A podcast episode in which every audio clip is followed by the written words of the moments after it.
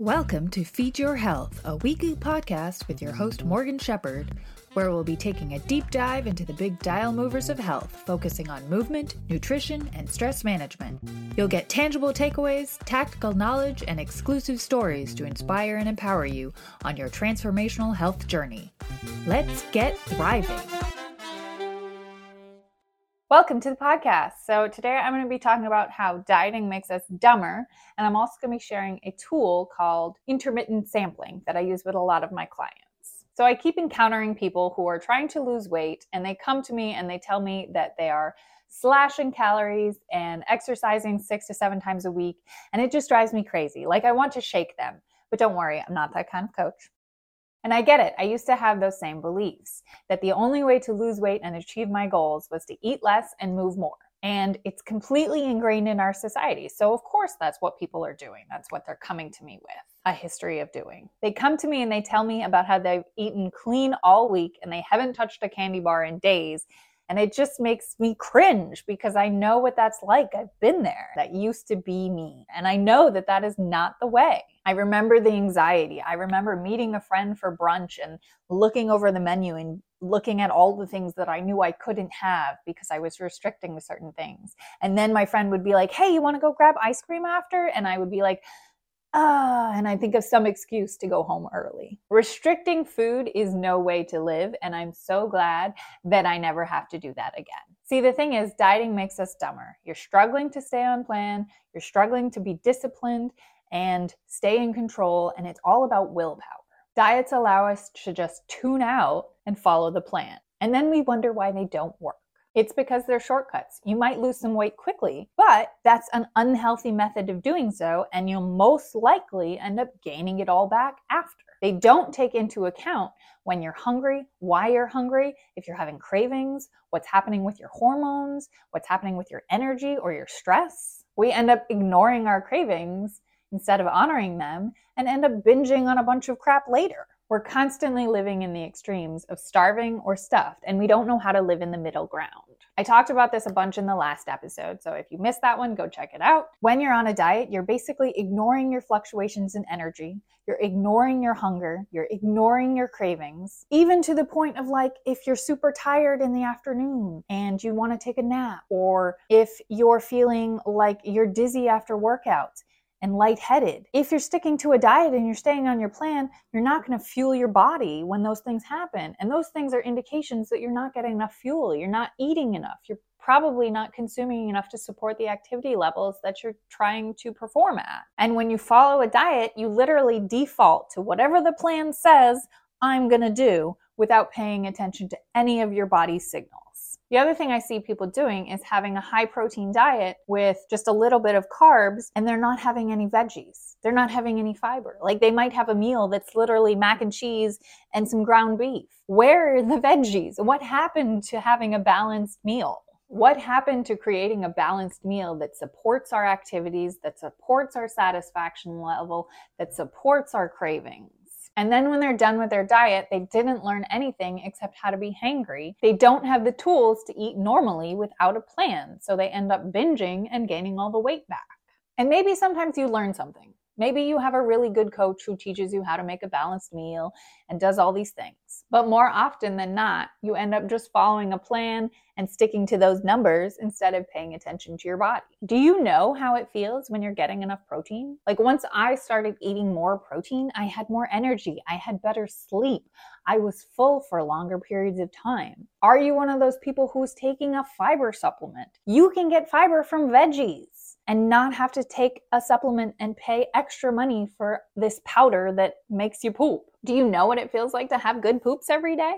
Or are you constipated or bloated and your digestion keeps you up at night? Are you pounding caffeine? And by pounding, I mean having more than one to two cups a day, because honestly, let's be real, that's a lot of caffeine. And caffeine is going to affect your stress levels. It's going to affect whether or not you sleep well. You may be overdoing it and not even realize it. All of these things reflect a lack of mindfulness and awareness when it comes to our bodies. And this is why I teach my clients awareness checks, which I'm actually in the process of throwing together in a little free course. So be on the lookout for that. It's the first step that I teach to all my one on one clients. It gets you out of autopilot eating around food away from restrictive dieting and moving into mastering moderation to develop lifestyle habit change and achieve sustainable weight loss. People seem to live in this place of either starving or stuffed, and they've forgotten that there's nuanced levels of what hunger and fullness can feel like. When clients come to me and they want to learn moderation, they can be really hesitant at first because it feels very scary. I used to never want to leave the house hungry because I was always worried that I would be caught out there somewhere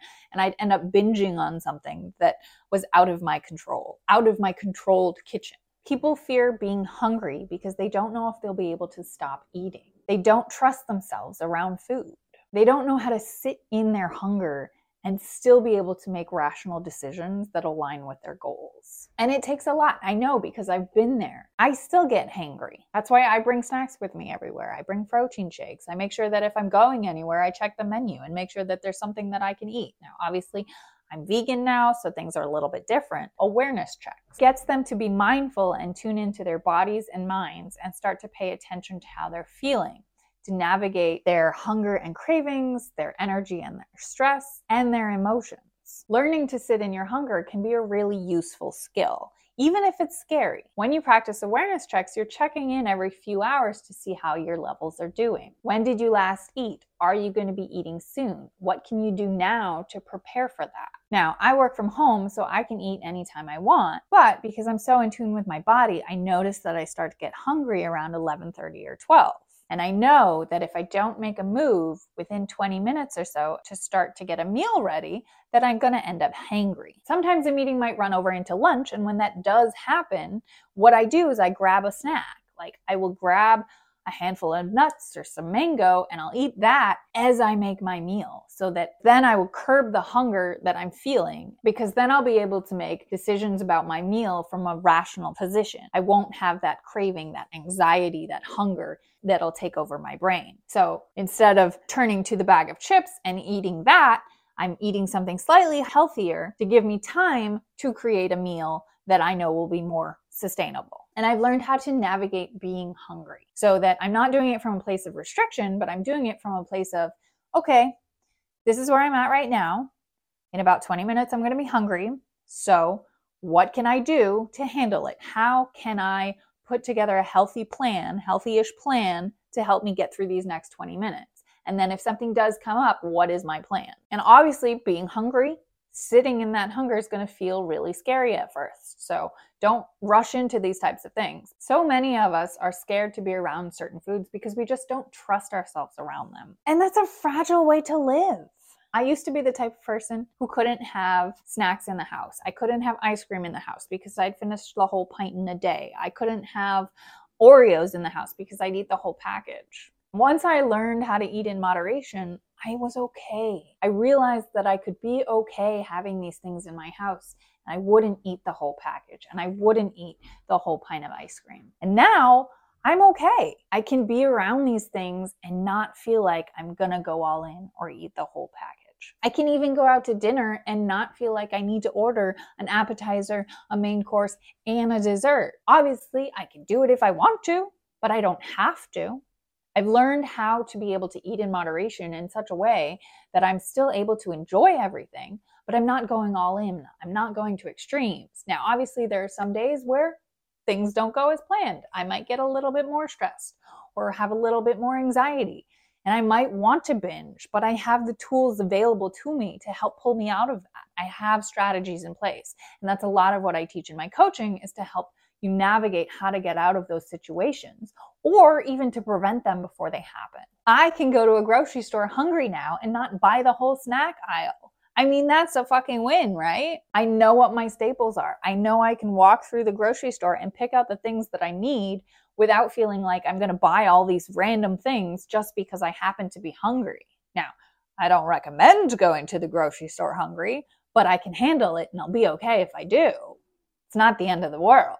And I also know that I can have a protein bar on the way home and satisfy that craving, satisfy that hunger, and I'm still going to be okay. I'm not going to gain extra weight just because I had a protein bar. It's actually helping me so that I don't binge later when I do get home. So, like, if you go to the grocery store hungry and you make it through the store and start going home, have a snack before you get home, before you get there and you're like binging on everything you just bought. Because you know you're going to get home and you're going to be ravenous, you're going to be hungry. So if you prepare for that and you have something before you even get to that point, then you're helping yourself. You're helping your future self from getting into that binge cycle. So, the best tool that I can give you for this to teach you how to learn to surf the hunger is something that my business coach calls intermittent sampling. And intermittent sampling is basically just mindful snacking without judgment for what happens or whatever comes up. It's a method of exposing yourself to a certain food and taking it off its pedestal. Take away any of the stress that you may have around that specific food. So basically, what you're going to do is you're going to pick a specific food that you feel causes you a lot of stress.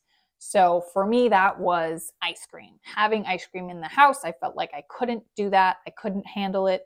And there was just a lot of anxiety around that. So if I were going to do this again, I would probably pick ice cream potentially, but that's like my really hard food. So I might try a more moderate stress food than like the top one to start off. And then you're going to strategically give yourself permission to have one serving of that per day. And that's going to look like sitting down mindfully with that one portion of food and then eating it, savoring it, tasting it, what does it taste like? What's the texture? Can you smell it? Enjoy it, basically. And then put it back.